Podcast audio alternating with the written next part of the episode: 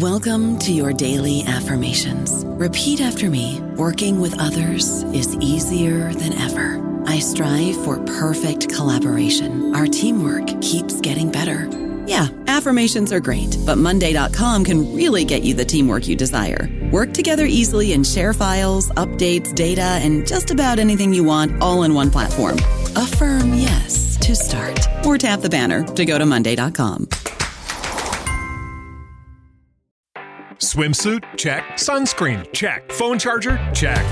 Don't forget to pack the 5 Hour Energy. It fits great in a pocket or carry on, and the alert feeling will help you arrive ready for anything. Now get 20% off when you use code 5HE Travel at 5hourenergy.com. Expires April 30th. One time use only, not valid with other discounts. Remember, visit 5hourenergy.com and use code 5HE Travel to save 20%. Hello, everybody. This is Marshall Poe. I'm the editor of the New Books Network, and I'd like to tell you that we have a new and improved website. It has two new features that we think you'll love. One of them is a vastly improved search engine so that when you type in keywords, you'll get a bunch of episodes really quick. The other is the ability to create a listener account. And in that listener account, you can save episodes for later listening. So you can create a kind of listening list. We think these features are neat and we think you'll enjoy them. Please visit the site today. Welcome to the New Books Network. Welcome back, everyone, to New Books Network. I am your host, Lee Pierce, she, they pronouns. Very excited today to invite Dr. Tara Green to discuss her new book, Reimagining the Middle Passage Black Resistance in Literature, Television, and Song. In the book, Tara, Dr. Green, uh, turns to 20th and recent 21st century representations of the Middle Passage created by African descended artists and writers, examining how these writers and performers revised and reimagined the Middle Passage in their work. Dr. Green argues that they recognized it as a historical and geographical site of trauma, as well as a symbol for a place of understanding and change. Their work represents the legacy African captives left for resisting social death, the idea that Black life does not matter, but it also highlights strong resistance to that social death, the idea that it does matter. Dr. Green is a professor of African American and African Diaspora Studies at UNC Greensboro, where she is also the Linda Arnold Carlisle Excellence Professor of Women's and Gender Studies. This was definitely a book that I had to read twice, and I liked it even better the second time. I'm excited to have Dr. Green here. And Tara, would you like to tell us more about how the book came to be and uh, what your um, what your big takeaways are for the reader. Yeah, well, thank you so much for having me for this interview to discuss the book. The book was basically something that had been on my mind for uh, maybe 10 years before I actually wrote it.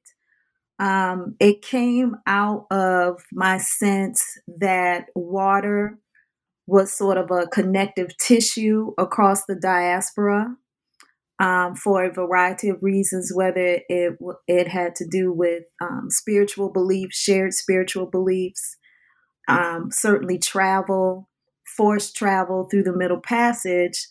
But as I tried to explain in the preface, water is part of my DNA in terms of how I lived a life growing up in the New Orleans area because so many of my relatives, the men in my family, had positions where they worked on what they call the riverfront, doing various kinds of um, work, whether it was my father building ship parts or whether it was working on the docks as as certain supplies came in.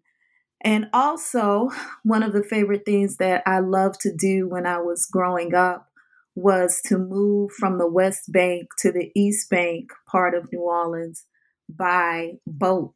So I would do that on a little ferry, especially on in Mardi Gras, um, the season of Mardi Gras, but also because it was really the easiest thing to do. You could just walk as opposed to driving around trying to find a place to park. Um, but also, when I was in high school, I had a boyfriend, um, and that was something that we loved to do. So we had various sorts of relationships with water.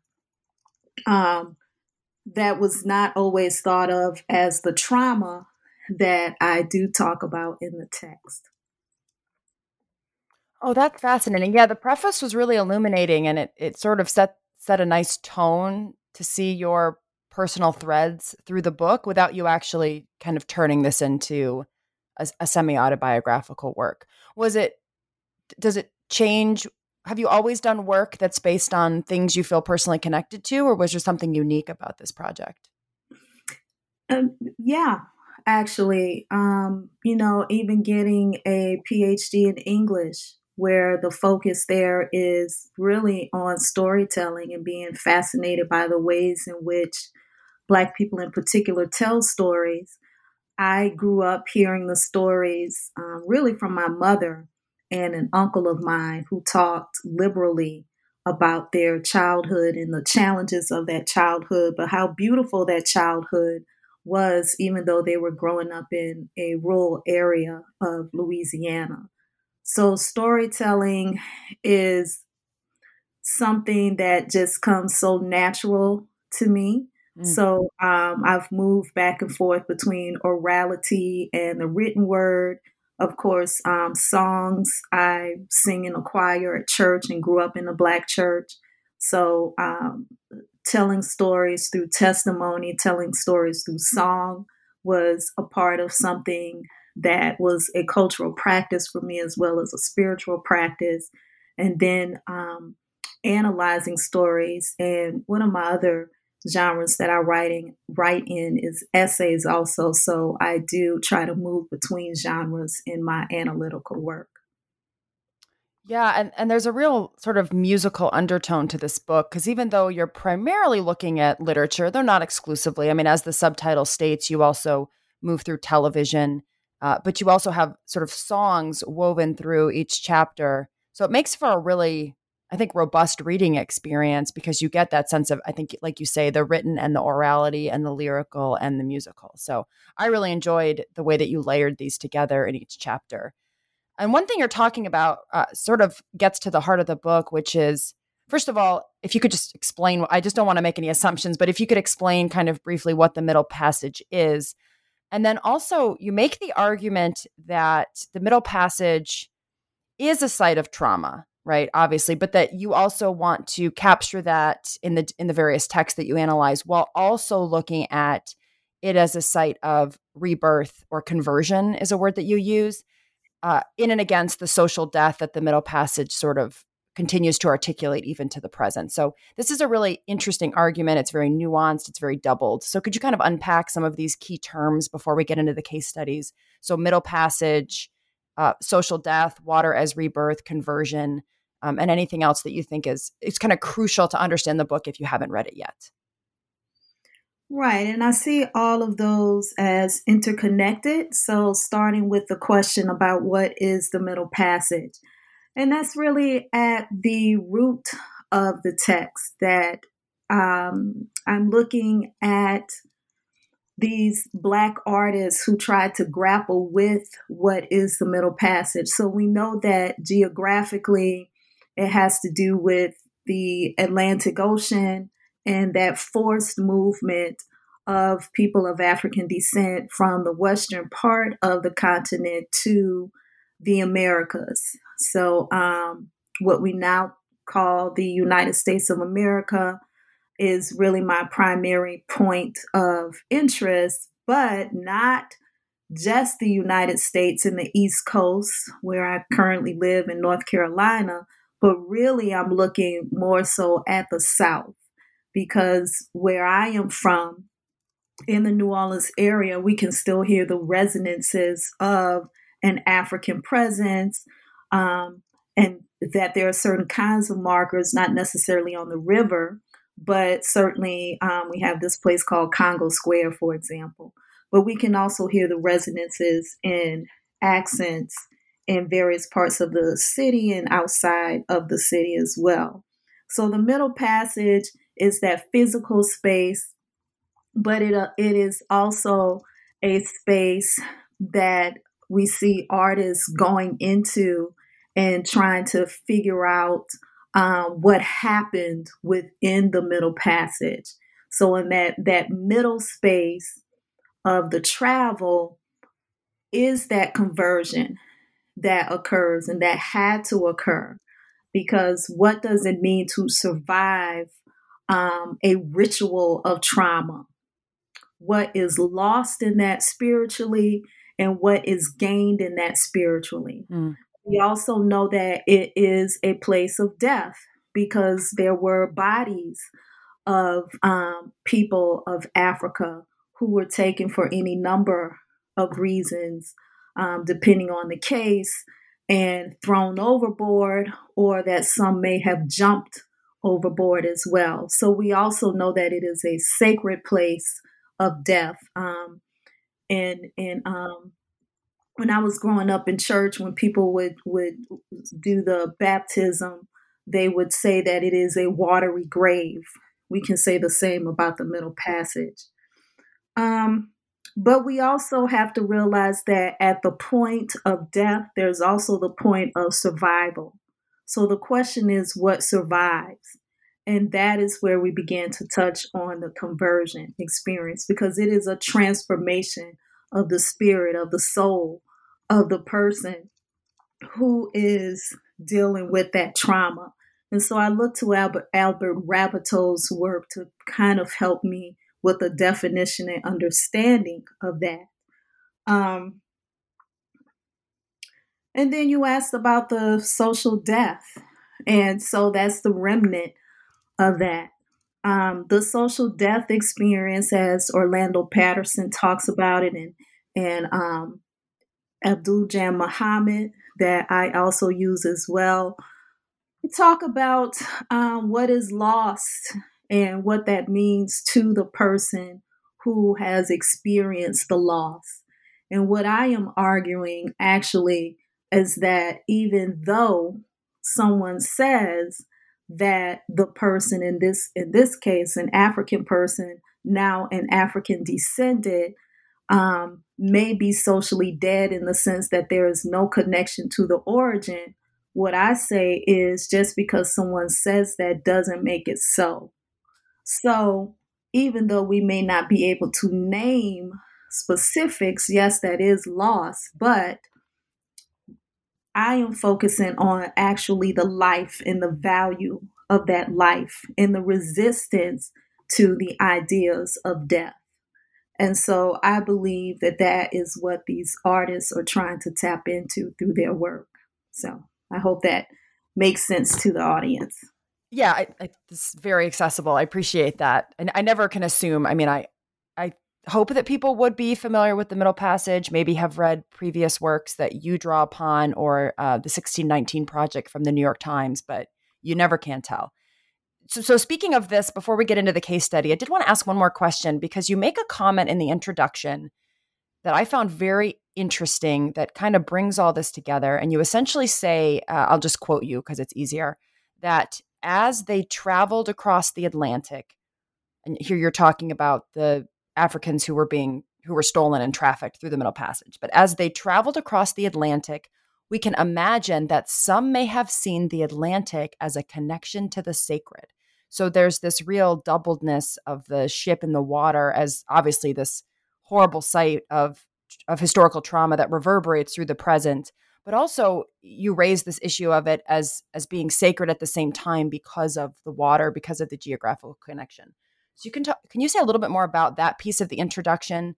Um, because i think that'll will lend us will lead us well into the first conversation about a- alex haley's roots yes absolutely our sense of water on this side of the atlantic um, does not always take into account the sense of water, the meaning of water to African peoples who were not Christian. Mm. So, for example, going into the water um, may be read as suicide, as a lot of Equiano um, nods to it in his narrative, The Interesting Life of um, of Equiano. But he's also writing to an audience that expects for him to be Christian? Is there something else that he may even understand about that that he is not necessarily saying? Well, we know that going into water, even in the Christian sense, means um, a rebirth as a as a um, ritual of baptism, which is rebirth.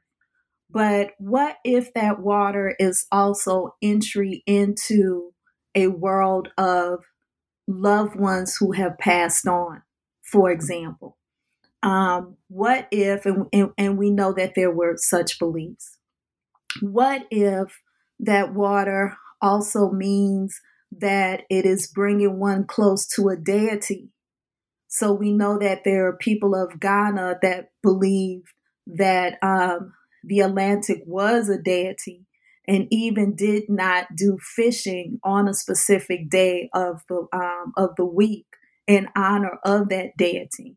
So to to remove the veil of the Christianity and to go back to the beliefs of people who were taken, that water means something other than just a place where, well, I just died to escape this.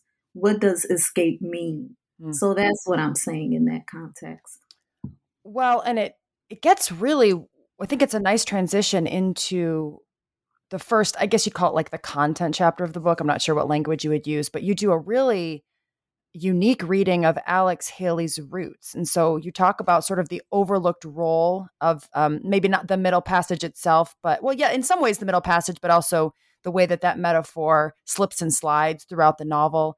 And then you contrast it to the uh, the original to the 2016 version, in which you argue, "quote Americans may not have an opportunity to forget about slavery, but they could forget about the middle passage," which I think is really important for readers who are maybe entering this without having any historical or cultural um, associations with the Middle Passage. And then you ask, what did this new generation know about the Middle Passage, its connection to new depictions of slavery, and racial tensions at the heart of mass protests? So it's a breathtaking chapter in scope and in insight. And you're doing things with this, uh, with Alex Haley's roots that, to I think your knowledge and mine haven't really been done before. So can you maybe unpack that chapter um, for the for the listener a little bit and give yourself a little credit because I re- I mean this chapter was an exceptional work of writing. I just beautiful. Well, thank you. I thought it was important that if I were going to talk about the Middle Passage and to talk about um, African descendant writers, then it wouldn't make any sense at all to not go back and look at Alex Haley. Mm. So even though so many people have not actually read that novel, but they can talk about the series and what the series meant to them and what it even meant to America at that time, because it's positioned as a series as as I talk about is it, it was connected to the um, bicentennial. Um, so the U.S. is celebrating itself and it's coming out of certain kinds of, of political scandals and so he is a part of that discussion.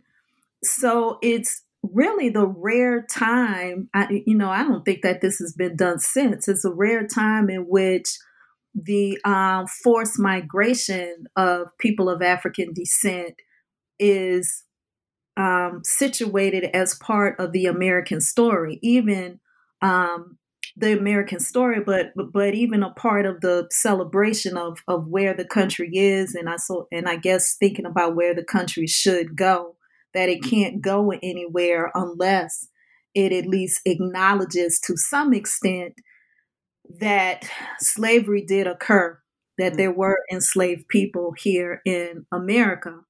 So its achievement can't be overlooked. But he did write a novel and he goes on for a good number of chapters in that novel um, that give this description of an Africa that is idyllic, that is Edenic in many ways, where he establishes a family, he establishes rituals um, through his um, characterization of Kunta, who's part of a family, and who has a vision for the kind of life that he would like to have. And then he is taken away from that family. So, family, for me, actually, a, a, another thread of this text is the attack on Black families. Mm that begins with slavery and that we see going through Katrina, which is uh, one of the reasons why it took me 10 years to write this book because I was disrupted by what happened to the New Orleans area mm. um, during Katrina. So I couldn't write about it until um, several years later, once, once really, once we got to the 10 year anniversary of. Um, of the coming of Katrina. So, in terms of of the importance of that particular text and the series, which are two different narratives, he did not write the screenplay for the series. It it was important for me to make sure that we had an origin story, and really for the for um, there was, of course, the poem, The Middle Passage, that had been published some years before, but uh, we would not have had a visual way of thinking about the Middle Passage until Alex Haley and his marketing of, um, of, of Roots. So then, once we get to a point in this country where it is decided that the um, that viewers need a newer version that is more historically correct because, of course, Roots was um, torn up really by historians and some other folks because of its inaccuracies in its presentation of Africa, which people didn't care about in the 70s. Okay. Mm-hmm. so that becomes important too. What is it that we want and why do we want it at the time in which it's presented to us? So then we have this new series that comes out um, where we're hoping that this new generation will watch it and get a sense and remember the ways in which people were asked to get together and to remember in the 70s. But the interesting thing is, when I ask my students, have they seen that version? They're surprised that there was a version. And they have, for the most part, uh, the students in my African American studies courses, they've seen the 70s version. They just haven't seen the version that was written for them um, in the 21st century. And so it still resonates, that 70s version, um, even if people have not read the novel.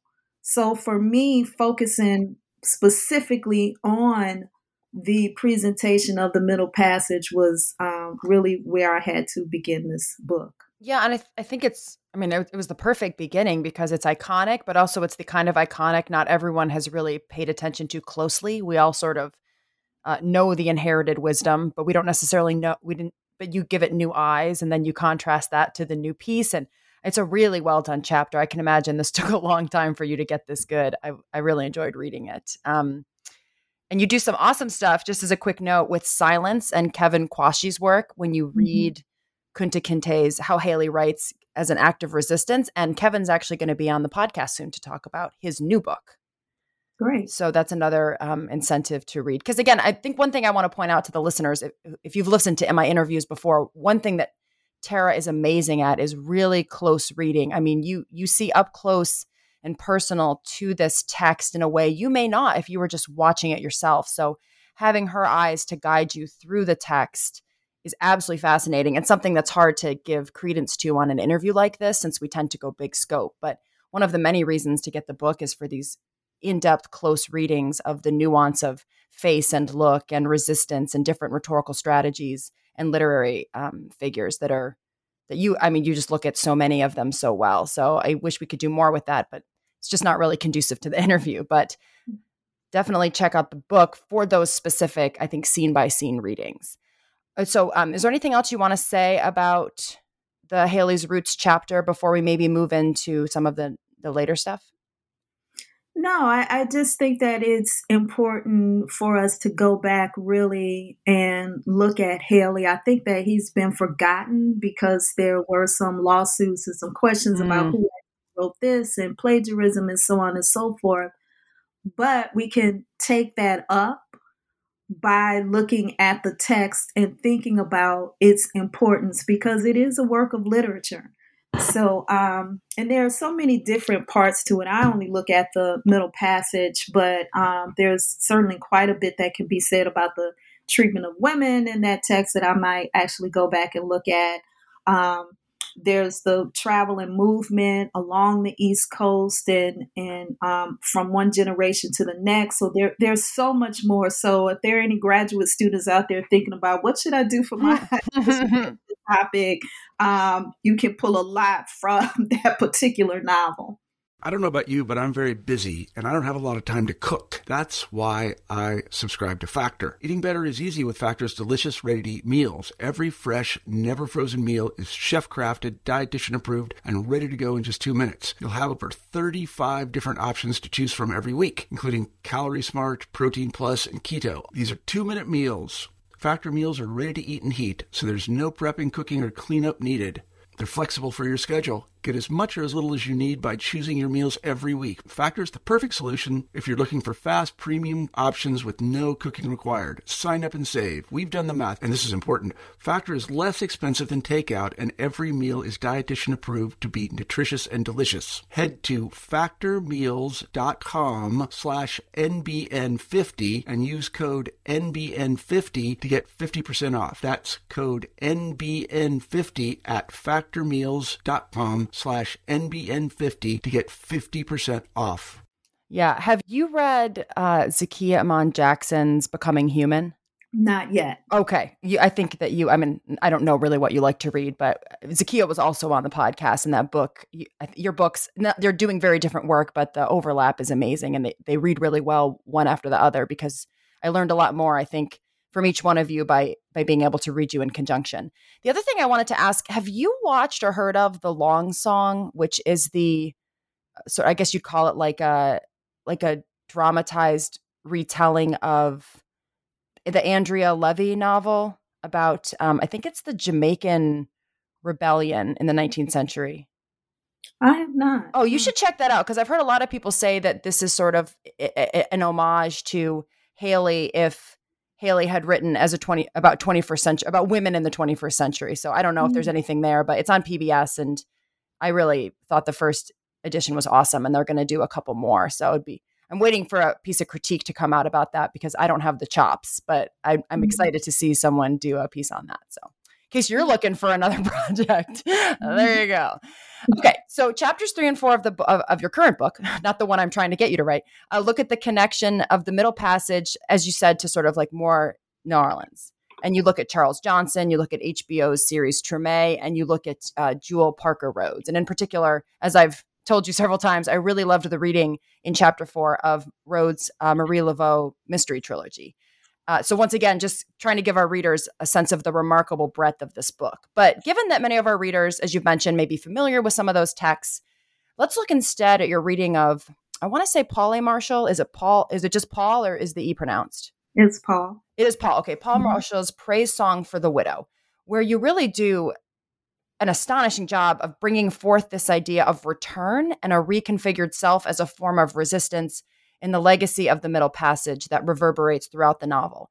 Uh, and as you state, you argue that Marshall's characters, Avey and Aunt Cuney, embrace an African identity that has been suppressed as a result of the slave trade. And in an effort to resist this history, they, quote, return home to Africa in memory through storytelling and dancing. So bringing back that storytelling theme you mentioned in the preface. So, can you tell us more about this chapter and your reading of Praise Song for the Widow? Well, Praise Song for the Widow is just a beautiful novel. Uh, it's diasporic in the sense that we see movement in the United States, a connection between South Carolina and New York. And then we also see this connection with the Caribbean. Um, and we see the connection with African beliefs as well. So we goodness, the dancing, the um, singing, there's um and when when I think about the music, there's jazz and and how she pulls out Langston Hughes to be able to make these connections. Mm-hmm. And it's it's just a beautifully written novel of such nuance.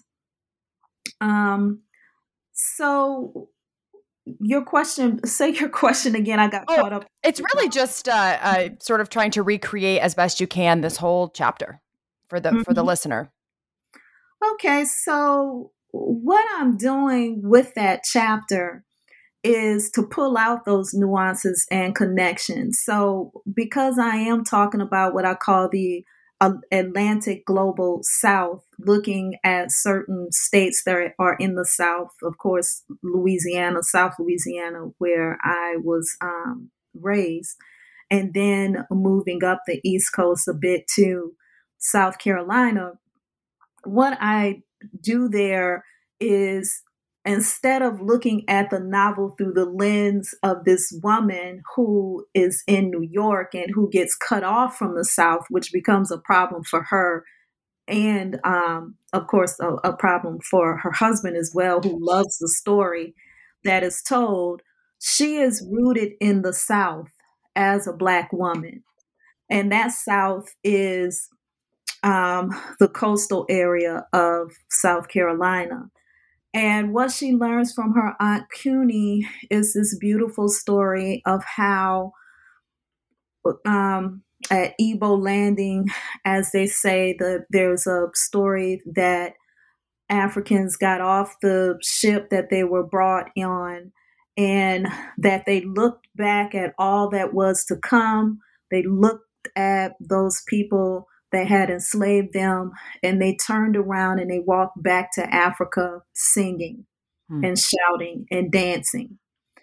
And it's a story that's told in several places. I sort of looked around to see who was telling the story and where it was still being told. And it's even in in Lemonade, um, which gives a nod to the beautiful film Daughters of the Dust. When you say Lemonade, do you mean Beyonce's album? Yes, Beyonce. I just want to make sure. Yeah. Right. The so the video there's a part where they're actually walking on water and it's back to Africa and mm. it's it's a nod to um, Daughters of the Dust and prior to that, of course, we already have Paule Marshall's um, um, version of it as well. And so then there are questions that the little girl has for her aunt who tells her this story, her great aunt who tells her this story. She asks her, Did that really happen? Something to that effect. And, and her aunt looks at her um, and asks her, Do you ask that question about Jesus Christ hmm. walking on water? And so, what she tries to get her to understand is to have belief and to stay connected to that belief because this story is about you and your people. So she loses that when she goes to the north and her um, husband, um, something happens and they sort of lose their connection to one another. And it's when she returns to the Caribbean as this middle aged woman who is also by that time um, a mother of, of adult children. She has lost her husband, so she's the widow, and she also has lost that connection, and she is drawn back into that connection through spiritual um, means. Mm.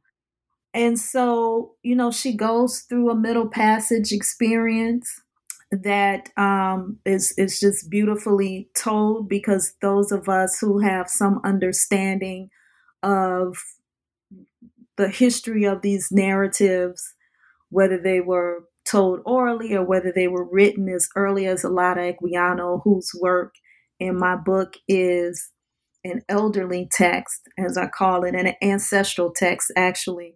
We see all of this coming together in this novel, which I, I also love to teach as well.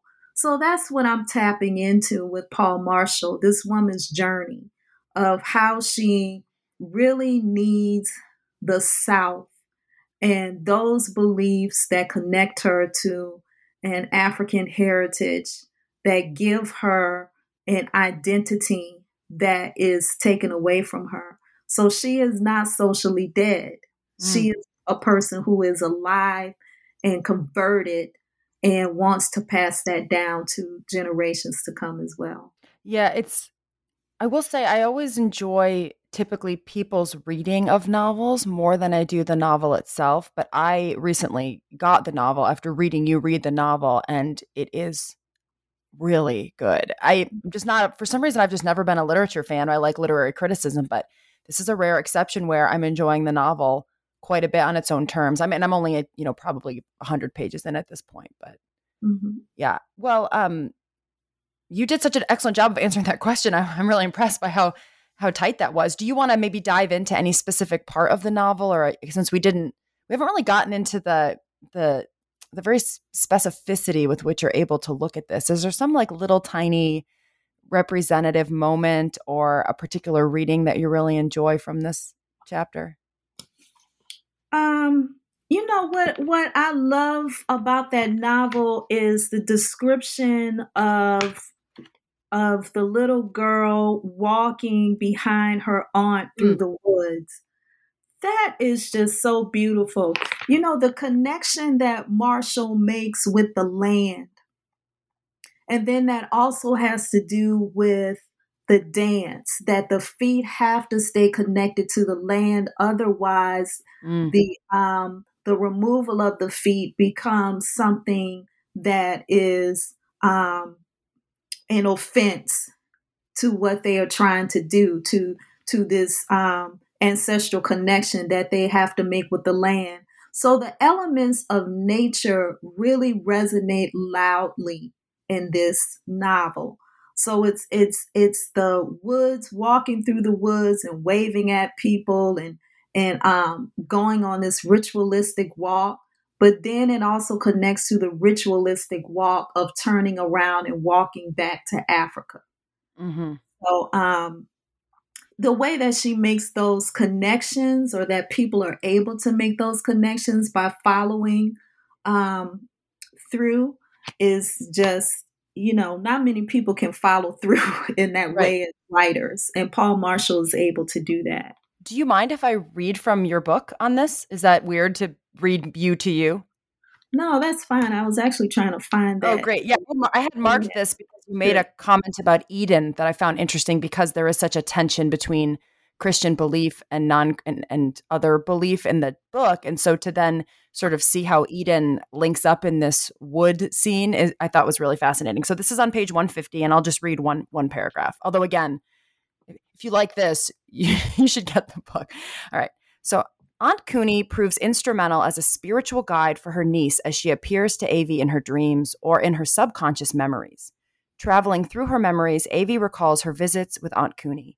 Marshall succeeds in providing an Edenic, Edenic, the scene of Eden, in her description of Avey as a child who participates in the ritual of following her great aunt Cuney twice a week to Ebo Landing, where she tells her niece the story of their ancestors passed down from Aunt Cuney's grandmother. For four summers, starting when she was seven years old, Avey, named Avatara by her aunt after her aunt's grandmother, follows her through the wood, dark even on the sunniest day because of the Spanish moss hanging in great silver gray skeins from the oaks, which was a place filled with every kind of haunt there is, according to the children she played with in Tatem.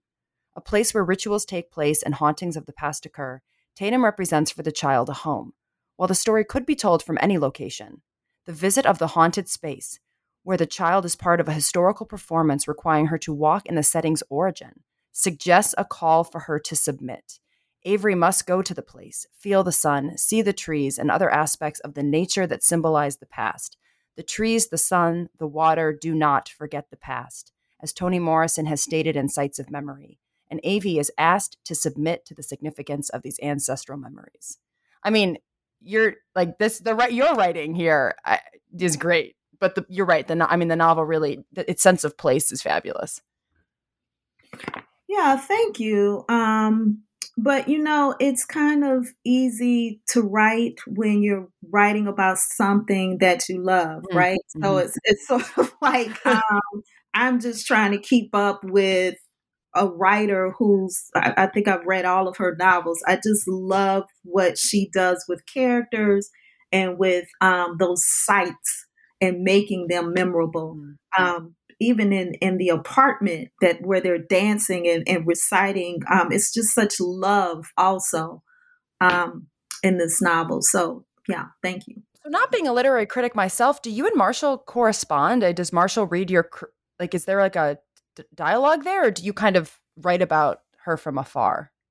No, um, and Marshall passed away a few years ago. Oh, she passed. Okay. Yeah, around the same time as Morrison. And I never got an opportunity mm. to meet her. She was um, uh, rather advanced in age at the time in which I was writing this. But um, so, no, I, I never met her and never engaged with her personally about her work. This is just the legacy of it.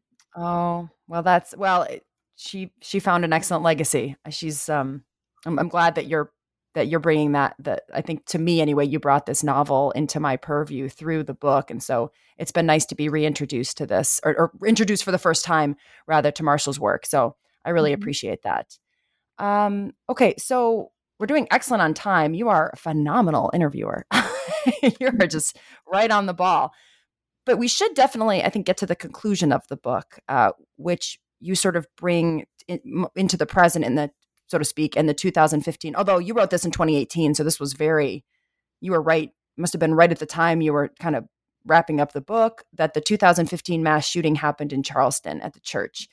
And so, why is this the place where you chose to end the book? How did this nuance or affect the overall argument? And, you know, thinking about wrapping up the interview, what what questions or lingering considerations do you think this leaves with the audience as we're once again looking at more tragedy now with the Atlanta shootings, uh, with the murder of Daunte Wright? Yeah, so what I do in the conclusion is grapple with the ideal of forgiveness as part of a long narrative or a series of acts mm. of redemption for the human soul of black people. Um, you know how how do we forgive? How do we forgive this trauma that we've been left with? How do we forgive the ongoing um, acts of violence for us? And of course there's an argument where forgiveness is not necessary but i also find forgiveness to be something that only humans can do. Mm. So um, I really do see it as an act of resistance. Um, and maybe not forgiving is also an act of resistance as well. Sometimes I've said that on a personal level. So when I've had this discussion, I've presented this at a conference or two uh, where the audience has mostly been Black. It, it really resonates with Black people in trying to think about whether or not we are ready. And maybe it tends to be the day of the week. Hmm. So, you know, right now on April the 16th, we have before us uh, three events that have occurred within the last few months that are, are just in front of us right now. We have um, we've gotten to the end, almost the very end of the the the trial regarding the murder of George Floyd. Mm-hmm. There will be closing arguments on Monday, and then we will wait to see what happens. There was the um, in quotes accidental shooting of Daunte Wright, 20 years old, 10 miles from where George Floyd was murdered by a police officer whose name I won't say. Mm. And then we have video footage of a young man, black and Latino, who was pulled over in Virginia, I believe it was, and who was pepper sprayed by police officers. So you know, it depends on the day of the week. It is difficult to when we are treated as though our lives do not matter, as though our lives can just be taken away from us. Um, this is a legacy of white supremacy, which I do touch on in the text. Mm. But then we also see these acts of resistance. We see them through protests. We see them through um, demanding that charges are um, filed against individuals and fired when necessary. So there's this constant refrain of my life matters as a Black person. Mm-hmm. Um, what is it that should be done? What is it that we can do? How can we protect ourselves? I keep saying to you, I am not dead. I do not wish to be dead. I am saying to you that, as um, Daunte Wright aunt said, that I am lovable, I am loved, I belong to someone. That needs to be honored. And these African descendant writers, through their visitation of the transatlantic slave trade, particularly the Middle Passage, are trying to grapple with that by showing the humanity and the effects of inhumane um, acts against Black bodies and Black people. And that's what I'm trying to deal with in this text. Yeah. Um, well, thank you for that. That was a, I can imagine that's a very charged couple of sentences you just offered us. So I appreciate you being willing to go there in the conversation since we did not plan it. mm-hmm. uh, it does raise a question about the writing, though, that it, it felt like so obviously I'm white, right? I don't have any uh, cultural or ancestral claim to some of the ideas that you're bringing forth, but yet the book felt very accessible to me. So, do you feel like there's a a navigation there, like when you think about forgiveness or the day of the week, that you had to make choices about for whom the book was for, in the sense of like your reader that were difficult, or did you just was it easy to write this way, feeling like those who got it would get it and those who did not would not? How did you navigate the issue that obviously like the book is both not for and for some people and not others, but yet it is for everyone, right? Yeah. Uh, well, just something to keep in mind with all of my writing is that I am writing as a Black person and I'm thinking about Black people when I write. Mm. So, um, to sort of paraphrase Langston Hughes, if, if white people get something out of it, that's great. If they don't, that doesn't matter to me either. Mm. But I've had uh, white colleagues say to me that this is, and, and I've been surprised at how many people have said this to me that white people need to read this book. Hmm. But they need to also understand that they are not the primary audience for this book because I'm writing out of a love of myself and a love of being Black and a love of Black people. That's where all of my work comes from. So, um, and thinking about forgiveness, that was inspired specifically, as I discuss in the conclusion, by Black people who said to the man that went into the church in Charleston after they invited him into the circle of prayer. This is something that I have done many times in my life. That he would respond by going through with what he had in mind when he walked into that church, which was to take a gun and to shoot and kill as many of the black people that were present that had welcomed him as they possibly could. Hmm. So, how do you respond to that? And the amazing thing is that the family members would say that I forgive you that was just amazing. And again, I just don't see any greater level of humanity than something like that. So, um, you know, that's what that's a, a sort of burden and a release and another level, I think, of the conversion and transformation experience that is a legacy. It's as if we always are going back to the middle passage because the people who were there in South Carolina are most certainly um, descendants of African people. Again, this is Charleston, South Carolina, where enslaved people were sold, mm-hmm. as um, Daniel Black describes and taps into in um, his book, The Coming, his novel, The Coming.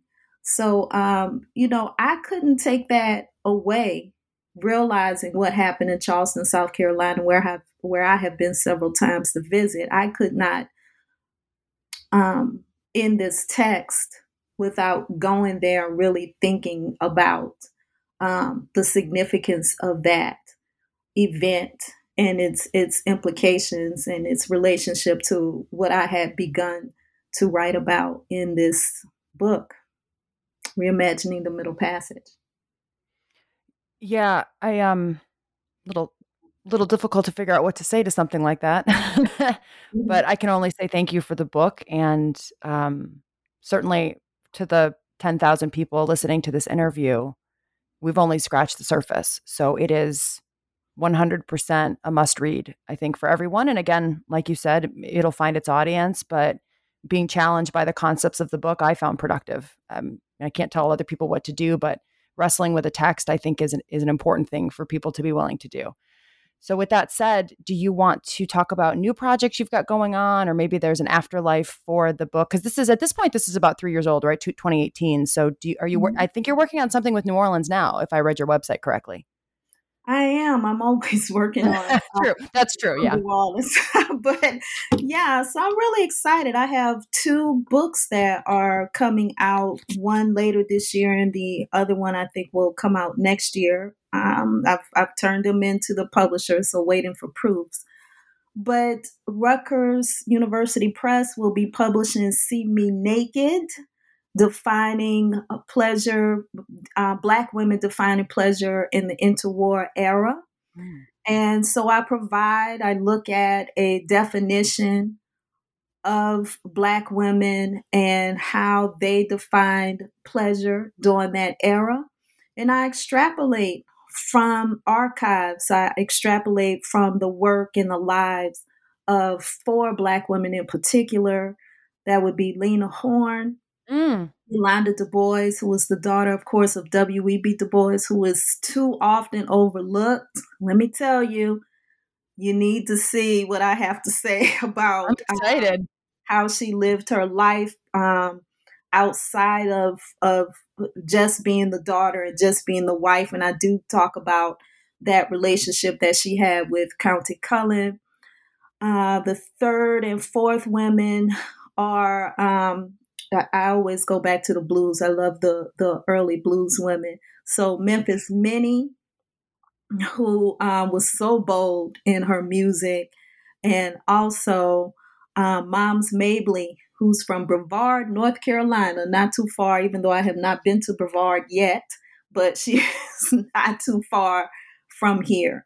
And then I also slip in Langston Hughes because I wanted to give a perspective on why he writes about Black women as he does and not without laughter. What inspired him to do that had much to do with his unfortunate relationship with his mother, which I do discuss, and also the fact that he was a voyeur. So I grapple with this idea of what does it mean to be seen? And so hence the title See Me Naked. Mm. Um so then the second book is one that, um, if reimagining the middle passage took me a long time to write or to, to put on paper, this one took me a long time to actually write from the time that I was the archive to the time that it was accepted by a press. And that one is Love, Activism, and the Respectable Life of Alice Dunbar Nelson. Born in New Orleans in 1875, she died in Philadelphia in 1935. She was a woman who was heavily involved with the Black Club Women's Movement, starting with her time in New Orleans, which she left when she was around 20 years old, and continuing throughout her lifetime. She was a member of several organizations. She was an active um, behind the scenes and in front of the scenes worker of politics, including fighting for women's right to vote. And she was married three times. The first time to Paul Laurence Dunbar. Um, that was an abusive relationship. She married a younger man for her second husband, divorced him, and her third marriage was to a man named Robert Nelson. She also, during her lifetime, had affairs with women, so she was a same sex loving woman who also loved men. So um, there are people who grapple with it that they don't understand it. What do you mean? What are you talking about? Doesn't matter because that's what happened. And so I talk about her beautiful life as um, as a writer, as a poet, and as a lover, lover of herself, lover of her lovers, and lover of Black people in this book that should be hitting the shelves next year. Well, those both sound. Um, I can't believe that three years after this, you managed to follow up with such robust books. I mean, you really must have just quite the creative mind. It's. I'm really excited. They sound wonderful. And if you have not read Anne Cheng's book on Josephine Baker, uh, Second Skin, she does a reading of a, a nudity scene that's not a nudity scene in in a Josephine Baker movie that you might really find interesting. I, I it was it's, it's, again sort of similar to your reading of of Roots. It's the, she's the only person to have noticed that the scene everyone thinks she gets naked in, she actually doesn't get naked in. Mm. And so, what does that you know? How does that go with sort of some of the the Hottentot stereotypes of Baker and skin and yeah it's really fascinating. So just again i'm i mean i'm a book person so i recommend books. That's that's what i mm-hmm. do thank you again for coming. I'm so excited about the new books but before obviously we can appreciate those. Everyone if you're able please head out and get a copy of reimagining the middle passage black resistance in literature television and song by tara green. It was published by the ohio state university press in 2018 so for those of you that maybe do not want a copy for yourself or as a gift uh, supporting our local presses and brilliant authors like Dr. Green is incredibly important. None of us make a lot of money on this. New Books Network is volunteer. So, one thing you can do is pick up a copy of the book, preferably hard copy, and donate it to your local library. Uh, especially in um, m- many areas across the nation right now, they don't have a budget, and people who would most benefit from this kind of work are not able to have access to it. You can, of course, also put in a purchase request at university libraries or, again, public libraries, but even better, if you have the means and would like to pay it forward, donating a copy is, is a terrific move. So you can connect with me, your host, Lee Pierce, on social media and Gmail at rhetorically, rhetorically, L E E. And Tara, if people want to find out more about you, you have a website or how should they go about that?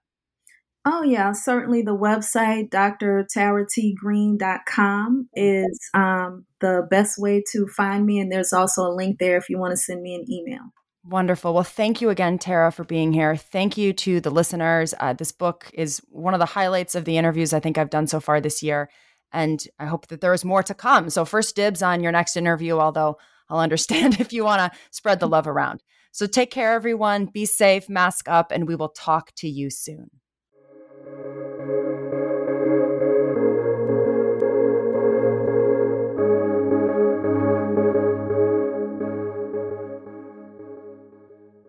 Step into the world of power, loyalty, and luck. I'm gonna make him an offer he can't refuse. With family, cannolis, and spins mean everything. Now, you wanna get mixed up in the family business. Introducing The Godfather at ChumbaCasino.com. Test your luck in the shadowy world of The Godfather slot. Someday, I will call upon you to do a service for me. Play The Godfather, now at ChumbaCasino.com. Welcome to the family. VGW Group, no purchase necessary. Void where prohibited by law. See terms and conditions 18 plus.